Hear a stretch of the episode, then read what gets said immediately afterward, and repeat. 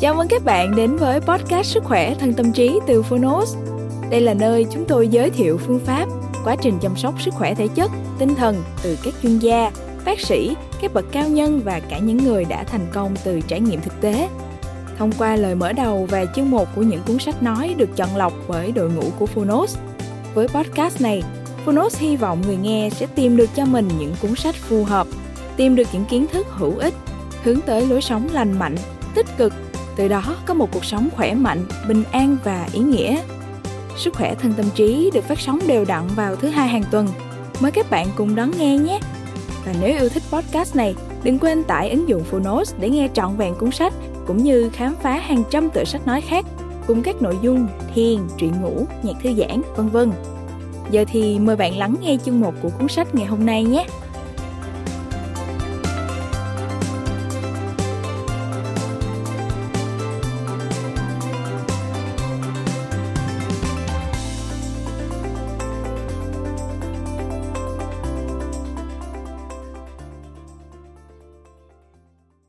Bạn đang nghe từ Phonos.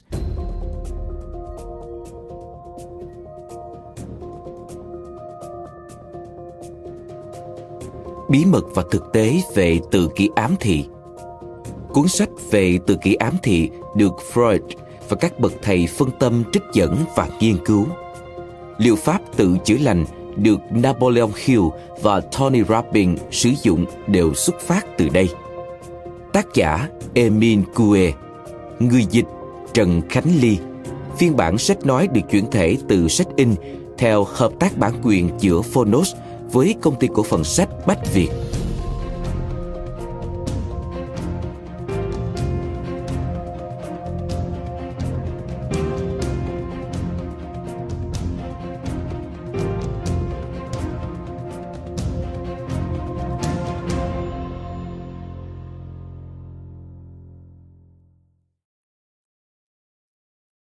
Giới thiệu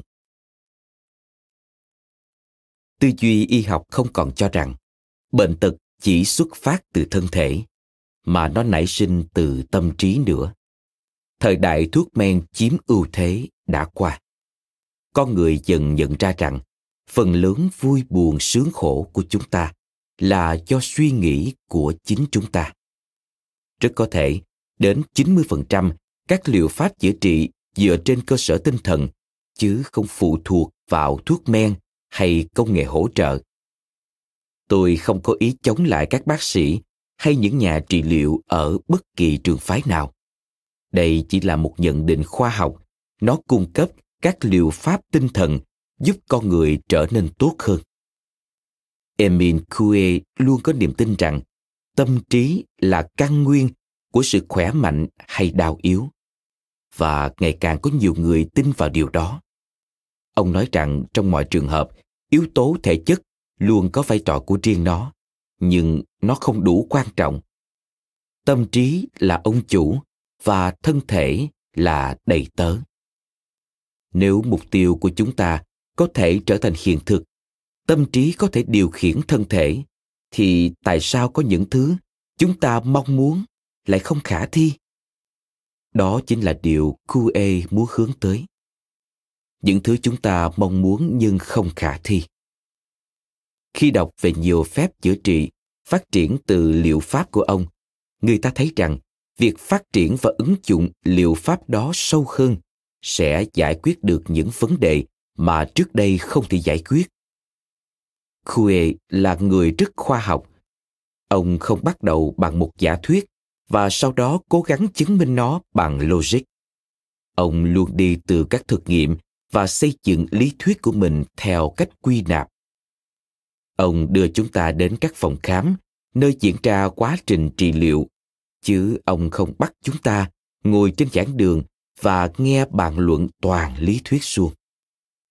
Cue công nhận rằng, những người không quen với liệu pháp của ông có thể thấy nó trẻ con. Nhưng sự thực, nó luôn mang lại hiệu quả. Cảm giác ấy được diễn tả thế này kẻ khập khiễng bỗng dưng chạy nhảy người ốm yếu dường như hồi tỉnh ông đã không lưỡng lự mà chấp nhận phương pháp giảng đơn của tôi và họ đã tìm thấy niềm hạnh phúc Kue đồng tình với phần lớn các học giả nghiên cứu và sử dụng phép thôi miên ở những giai đoạn khác nhau của quá trình chẩn trị y học. Trong rất nhiều năm, phép thôi miên và các thuật tương tự bị cho là không bình thường. Nhưng giờ đây, chúng ta biết rằng những phương pháp này là hoàn toàn tự nhiên. Chúng là các yếu tố có ảnh hưởng lớn nhất đối với sức khỏe thể chất và tinh thần. Các nhà tâm lý học đang nỗ lực sử dụng chúng một cách có chủ ý vì lợi ích của con người. Hiểu đúng sức mạnh của các phép thôi miên sẽ giúp chúng ta điều hướng và cải thiện tình trạng sức khỏe của bản thân. Đóng góp đáng chú ý của Kue nhằm giúp con người trở nên tốt hơn là ông nhận ra vai trò nguyên thủy của trí tưởng tượng trong chữa bệnh. Ông phát triển một phương pháp thông qua trí tưởng tượng, tiếp thêm năng lượng và điều hướng thực hiện các hoạt động có ích cho con người. Tâm lý của chúng ta có hai loại. Một loại được sử dụng có ý thức và một loại được sử dụng không có ý thức hay vô thức.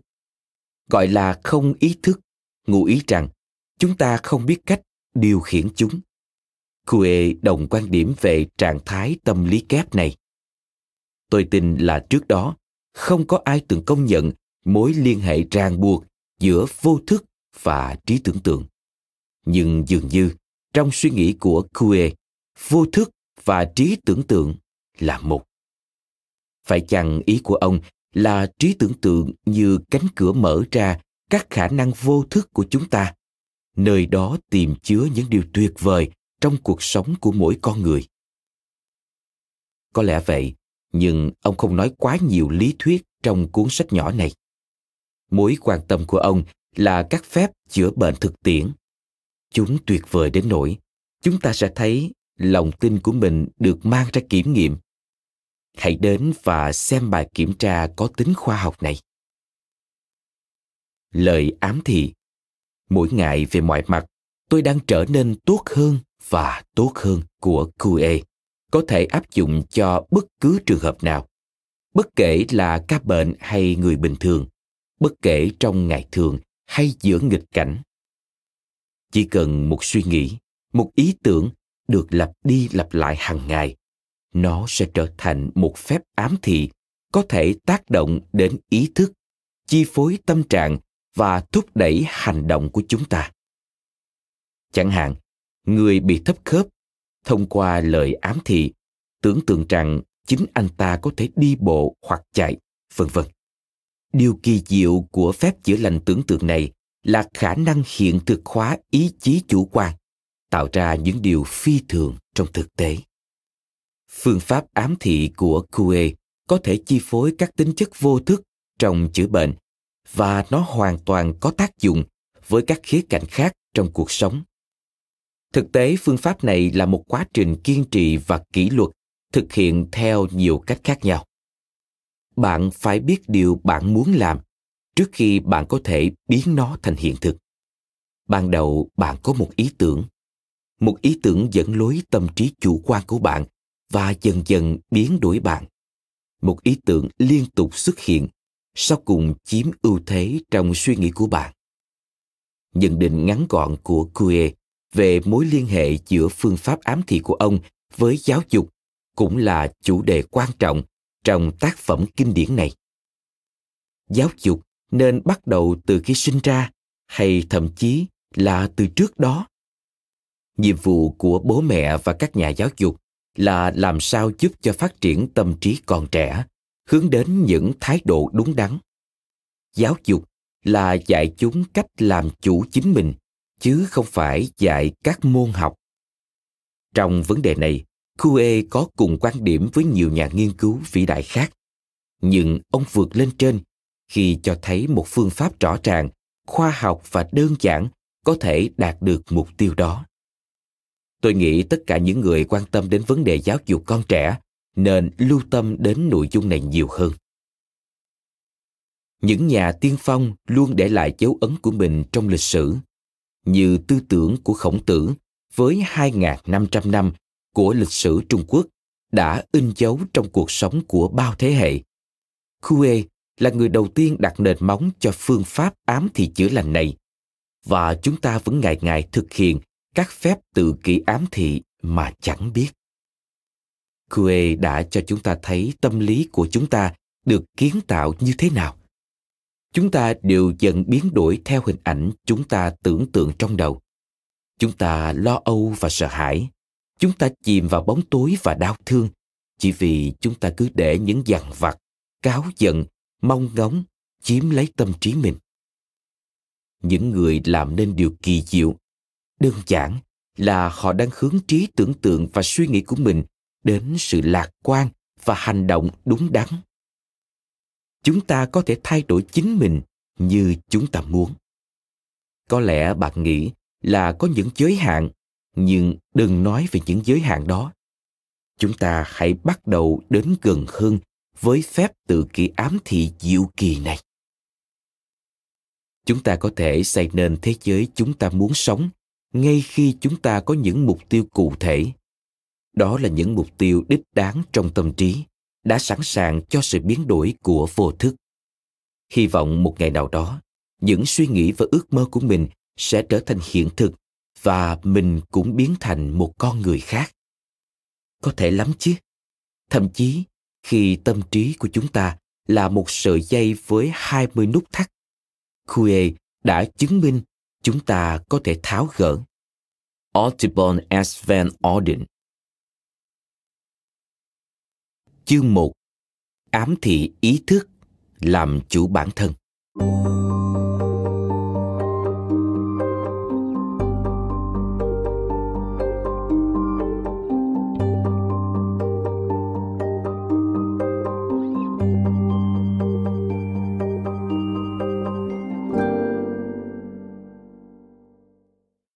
ám thị hay đúng hơn là từ ký ám thị, theo một nghĩa nào đó là một chủ đề hoàn toàn mới, nhưng thực ra nó cũng cổ xưa như trái đất vậy. Từ ký ám thị mới ở chỗ, đến tận bây giờ, nó vẫn chưa được nghiên cứu từ góc nhìn đúng đắn. Hậu quả là tạo ra những kết luận sai lầm. Từ ký ám thị cũ, vì nó đã xuất hiện từ thời kỳ đầu của loài người trên trái đất. Quả thực từ ký ám thị là một công cụ chúng ta sẵn có từ lúc sinh ra. Nó mang một sức mạnh phi thường. Kết quả tốt hay xấu tùy thuộc vào từng tình huống. Nhưng trước giờ, chúng ta thường thực hiện các phép ám thị tiêu cực mà không ý thức được.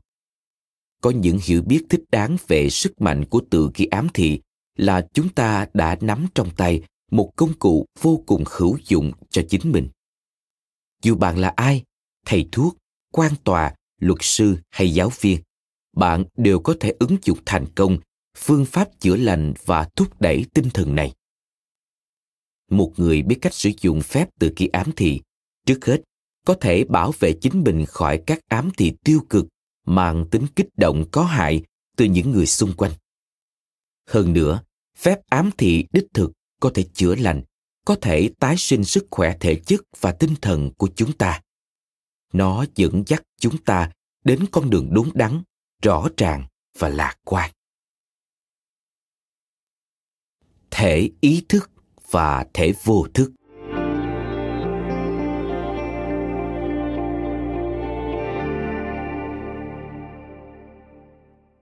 Để hiểu rõ các hiện tượng từ ký ám thị chúng ta cần biết rằng, tâm trí của chúng ta tồn tại dưới hai dạng thể khác nhau. Chúng đều thông minh nhưng một cái có ý thức, còn một cái không ý thức hay vô thức. Đó là lý do chúng ta không nhận ra sự tồn tại của dạng thứ hai. Thể ý thức là dạng tâm trí hoạt động mà nhờ đó ta trực tiếp cảm nhận được những trải nghiệm thường ngày của mình, bao gồm cả cảm giác, cảm xúc và ký ức. Nhưng đó chỉ là một phần nhỏ trong những nguồn lực tâm trí của chúng ta thể ý thức tồn tại ở tầng bề mặt, nơi chúng ta có thể tiếp cận dễ dàng và ngay lập tức. Nằm dưới ý thức là những chiều kích thích rất mạnh của vô thức, là cái kho chứa, và thúc đẩy những trạng thái nhận thức và hành vi của chúng ta. Sự tồn tại của thể vô thức có thể chứng minh bằng những hiện tượng xảy ra xung quanh chúng ta.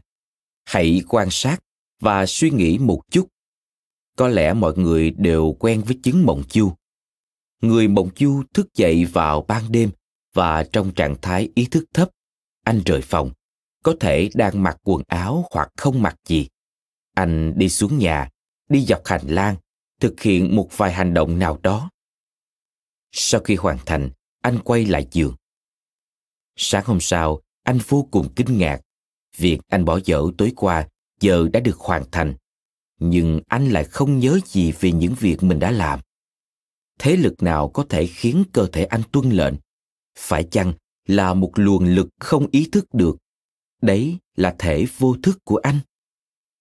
Giờ hãy xem xét tình trạng cuồng sản rượu cấp của những người nghiện rượu nặng. Trong cơn điên bộc phát, anh ta cầm lấy bất cứ thứ vũ khí nào vừa tay. Một con dao, cái búa hay cái rìu anh ta điên cuồng tráng vào những người xung quanh. Cơn điên qua đi, ý thức trở lại, cảnh tượng thật kinh hoàng. Anh không thể tin mình đã làm như thế. Chẳng phải phần vô thức đã dẫn dắt những hành động của kẻ bất hạnh tội nghiệp kia sao?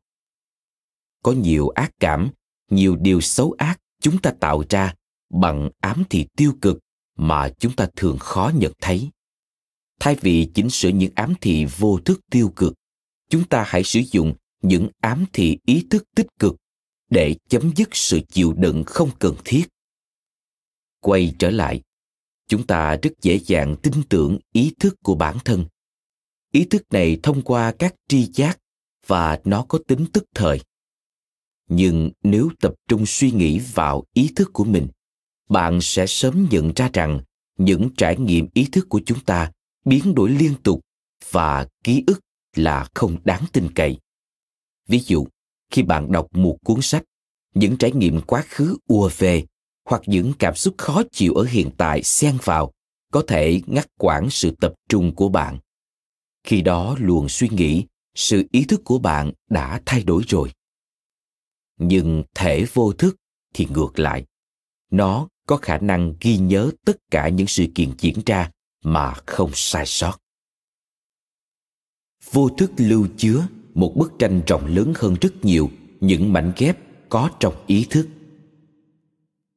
Hơn nữa, thể vô thức rất vô tư và tiếp nhận tất cả, không cần lý do. Vô thức hùng mạnh đến nỗi, dù con người có ý thức được hay không, nó vẫn cứ diễn ra và điều khiển hành vi của con người. Vô thức kiểm soát và thôi đẩy hoạt động của chúng ta qua phương tiện trung gian là não bộ một ý nghĩ xuất sinh trong đầu chúng ta. Dù được hiện thực hóa hay chưa, vô thức cũng ghi nhận đấy là một dạng hiện thực trong tâm trí. Vì rõ ràng, ý nghĩ đó tồn tại trong đầu chúng ta, đúng chứ? Thể vô thức không chỉ là một kho lưu trữ mọi ký ức, suy nghĩ và cảm xúc của chúng ta, nó cũng âm thầm điều khiển ý nghĩ và hành động của chúng ta. Bất kể đó là gì thể vô thức là cái chúng ta thường gọi trí tưởng tượng. Chúng ta vẫn tin rằng ý thức thôi thúc hành động của chúng ta. Nhưng sự thực thì ngược lại. Vô thức mới chính là cái thôi đẩy chúng ta hành động. Đôi khi đi ngược với ý chí của chúng ta. Vô thức và ý thức là hai lực lượng luôn luôn đối đầu nhau. Ý chí và trí tưởng tượng.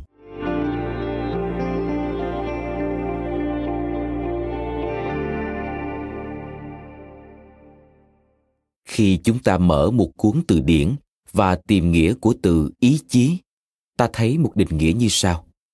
Ý chí là khả năng tự do quyết định mọi hành động của chúng ta. Chúng ta chấp nhận định nghĩa này là đúng và không bàn cãi. Tôi nghĩ nó đúng, nhưng chưa đủ. Ý chí mà chúng ta tự hào, quả quyết, luôn dẫn lối đến trí tưởng tượng, chắc chắn là không có ngoại lệ. Bạn nói bán bổ ngược đời. Tôi trả lời, không hề, đó là chân lý chân lý tuyệt đối. Hãy nhìn xung quanh và nhận thức cho thấu đáo những gì bạn thấy. Rồi bạn sẽ hiểu rằng, điều mà tôi quả quyết không phải là một lý thuyết rỗng tuếch, nảy sinh từ một bộ não rối loạn. Đó là một diễn đạt đơn giản và thẳng thắn về một thực tế. Giả sử chúng ta đặt trên sàn một tấm ván dài 30 feet và rộng 10 inch. Rõ ràng là mọi người có thể đi dọc theo tấm ván từ đầu này đến đầu kia mà không bước ra ngoài. Giờ, hãy thay đổi các điều kiện của thí nghiệm này. Ta nâng tấm ván lên cao gần bằng các tòa tháp của một nhà thờ lớn. Ai có khả năng đi dù chỉ một feet trên tấm ván đó? Bạn sẽ làm được điều đó chứ? Chắc chắn không. Bạn sẽ trung chảy và không bước nổi hai bước. Dù có toàn bộ nỗ lực từ sức mạnh ý chí của mình, bạn chắc chắn sẽ ngã nhào xuống đất. Tại sao bạn lại không ngã khi tấm ván ở dưới đất? Và làm thế nào bạn lại ngã khi nó được nâng lên đến độ cao bất kỳ? Đơn giản là vì trong tình huống đầu tiên, bạn tưởng rằng chẳng khó khăn gì để bước đi trên tấm ván đó. Còn ở tình huống thứ hai, bạn tưởng rằng mình không thể bước nổi. Bạn có thể dùng ý chí để đi hết tấm ván, nhiều chừng nào bạn muốn. Nhưng nếu bạn tưởng tượng rằng bạn không thể, vậy thì bạn tuyệt đối không thể làm điều đấy. Hiện tượng khoa mắt chóng mặt xuất hiện do hình ảnh hình thành trong tâm trí chúng ta rằng chúng ta sắp ngã.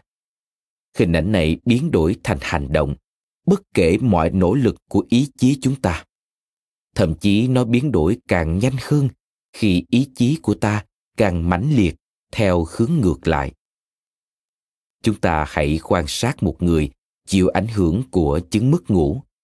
Nếu anh ta không cố gắng ngủ, hẳn anh ta sẽ có một giấc ngủ ngon lành. Ngược lại, nếu anh ta muốn ngủ, càng cố gắng ngủ, anh ta càng trằn trọc, không yên. Bạn đã từng để ý thấy điều này chưa? Bạn càng cố nhớ tên một người thì chỉ một lúc sau bạn quên biến mất. Và để nhớ lại cái tên đó thì càng khó khăn hơn. Đến khi bạn ngừng cái suy nghĩ, mình quên mất nó rồi và nghĩ rằng thôi để kệ nó, thì cái tên tự nhiên bật ra trong đầu bạn mà không cần chút nỗ lực nào. Những người đi xe đạp hẳn còn nhớ những nỗ lực đầu tiên khi học cách giữ thăng bằng. Đang nắm chặt tay lái vì sợ ngã, đột nhiên bạn thấy một viên đá nhỏ hay là một con ngựa ở giữa đường. Bạn muốn tránh những chướng ngại vật đó, nhưng càng cố gắng tránh, bạn càng có xu hướng đâm thẳng vào nó. Ai đã từng một lần bật cười trong vô thức sẽ thấy càng nỗ lực kìm nén, bạn càng mất kiểm soát với thân thể mình. Trạng thái tâm trí của chúng ta trong những ví dụ này là gì? Tôi không muốn ngã, nhưng tôi không thể không ngã. Tôi muốn ngủ, nhưng tôi không thể ngủ. Tôi muốn nhớ tên cô a, nhưng tôi chẳng thể nhớ ra. Tôi muốn tránh chướng ngại vật đó, nhưng tôi không thể. Tôi muốn kiềm chế nụ cười đó, nhưng tôi không thể điều đó cho thấy, dù trong những tình huống khác nhau, nhưng luôn là trí tưởng tượng đã mang ý chí đi xa. Tương tự, chúng ta thấy một viên sĩ quan đang xông lên, đi đầu đoàn quân của mình. Tấm gương dũng cảm của anh tạo cảm hứng cho đoàn quân của anh ta làm theo. Nhưng một tiếng hét lớn, hãy cứu lấy mình! gây nên một sự rút lui hỗn loạn và chết người. Tại sao? Trong tình huống thứ nhất đoàn quân đó tưởng tượng rằng họ phải hành quân về trước. Và trong tình huống thứ hai họ tưởng tượng rằng họ bị đánh bại và phải bỏ chạy để thoát chết. Peigne biết rõ tính chất lây lan của sự gương mẫu hay sức mạnh của trí tưởng tượng. Nói thêm Peigne là một nhân vật chính trong Gargantua and Pantagruel, một bộ năm tiểu thuyết của François Rabelais. Anh ta là một người cực kỳ xảo quyệt, phóng đảng và hèn nhát. Trở lại nội dung chính. Để trả thù một thương nhân đi biển cùng, anh ta tóm lấy và ném con cừu đầu đàn xuống biển. Anh ta chắc chắn rằng những con cừu còn lại trong đàn sẽ theo sau con đầu đàn và lao xuống biển. Đương nhiên, bất chấp nỗ lực của người chăn cừu, điều đó đã xảy ra. con người chúng ta ít nhiều giống một đàn cừu chúng ta đi ngược với ý chí của mình. Chúng ta nghe theo những người khác và tưởng tượng rằng chúng ta không thể làm khác. Tôi có thể viện dẫn hàng ngàn ví dụ, chỉ là liệt kê thực phiền hà. Song tôi không thể bỏ qua việc nhấn mạnh khả năng vô cùng của trí tưởng tượng, hay còn gọi là thể vô thức, trong cuộc chiến chống lại ý chí của nó. Những người nghiện rượu sẵn lòng dừng uống nhưng họ không thể kiểm soát chính mình. Hãy hỏi họ. Họ sẽ kể với bạn bằng tất cả sự thành thật rằng họ muốn điều độ, rằng thứ chất lỏng đó kinh tởm đến thế nào. Nhưng họ bị thôi thúc uống chẳng thể cưỡng lại bất chấp ý chí của họ, bất chấp những hậu quả tai hại mà họ biết chắc sẽ xảy ra. Cũng như thế, những kẻ phạm tội thực hiện tội ác mà chẳng đếm xỉa đến chính mình khi bạn hỏi họ, tại sao họ hành động như thế? Họ trả lời, tôi không thể dừng được. Tôi như bị suối bẫy phải làm thế. Nó vượt quá khả năng kháng cự của tôi. Cả người nghiện rượu lẫn tên tội phạm đều nói sự thật. Họ bị thúc ép làm những việc mà họ tưởng họ không thể dừng lại được. Tôi không có ý nói rằng ý chí của chúng ta không có sức mạnh. Ngược lại, nó là một nguồn sức mạnh vĩ đại mà hầu như nó luôn chống lại bạn. Chắc chắn nhiều khi bạn nghĩ, tôi muốn làm điều này và tôi sắp sửa làm nó rồi. Tôi muốn có thứ đó và tôi sắp có nó rồi. Nhưng nếu bạn không cố gắng dùng ý chí kiểm soát, thì hẳn bạn sẽ thành công. Chúng ta luôn tự hào về sức mạnh ý chí của mình. Chúng ta luôn nghĩ rằng mình hành động có ý thức. Nhưng thực tế chúng ta chỉ là những con rối đáng thương, bị vô thức và trí tưởng tượng điều khiển. Để có thể tỉnh táo và lý trí, chúng ta cần học cách điều hướng trí tưởng tượng của mình thông qua phép tự kỷ ám thị này. Kim một. Thể ý thức là dạng tâm trí hoạt động mà nhờ đó, con người trực tiếp cảm nhận được những trải nghiệm thường ngày của mình bao gồm cả cảm giác, cảm xúc và ký ức. Thể vô thức có khả năng ghi nhớ tất cả những sự kiện diễn ra mà không sai sót. Dù con người có ý thức được hay không, vô thức vẫn cứ diễn ra và điều khiển hành vi của con người. Khả năng vô cùng của trí tưởng tượng hay thể vô thức làm con người đi ngược với sức mạnh của ý chí. Trong mâu thuẫn giữa ý chí và trí tưởng tượng, sức mạnh của trí tưởng tượng tỷ lệ thuận với bình phương ý chí nghĩa là ý chí càng lớn thì sức mạnh của trí tưởng tượng còn lớn hơn gấp bội Cảm ơn bạn đã lắng nghe podcast Sức khỏe thân tâm trí. Podcast này được sản xuất bởi Phonos, ứng dụng sách nói có bản quyền và âm thanh số dành cho người Việt. Hẹn gặp lại ở những tập tiếp theo.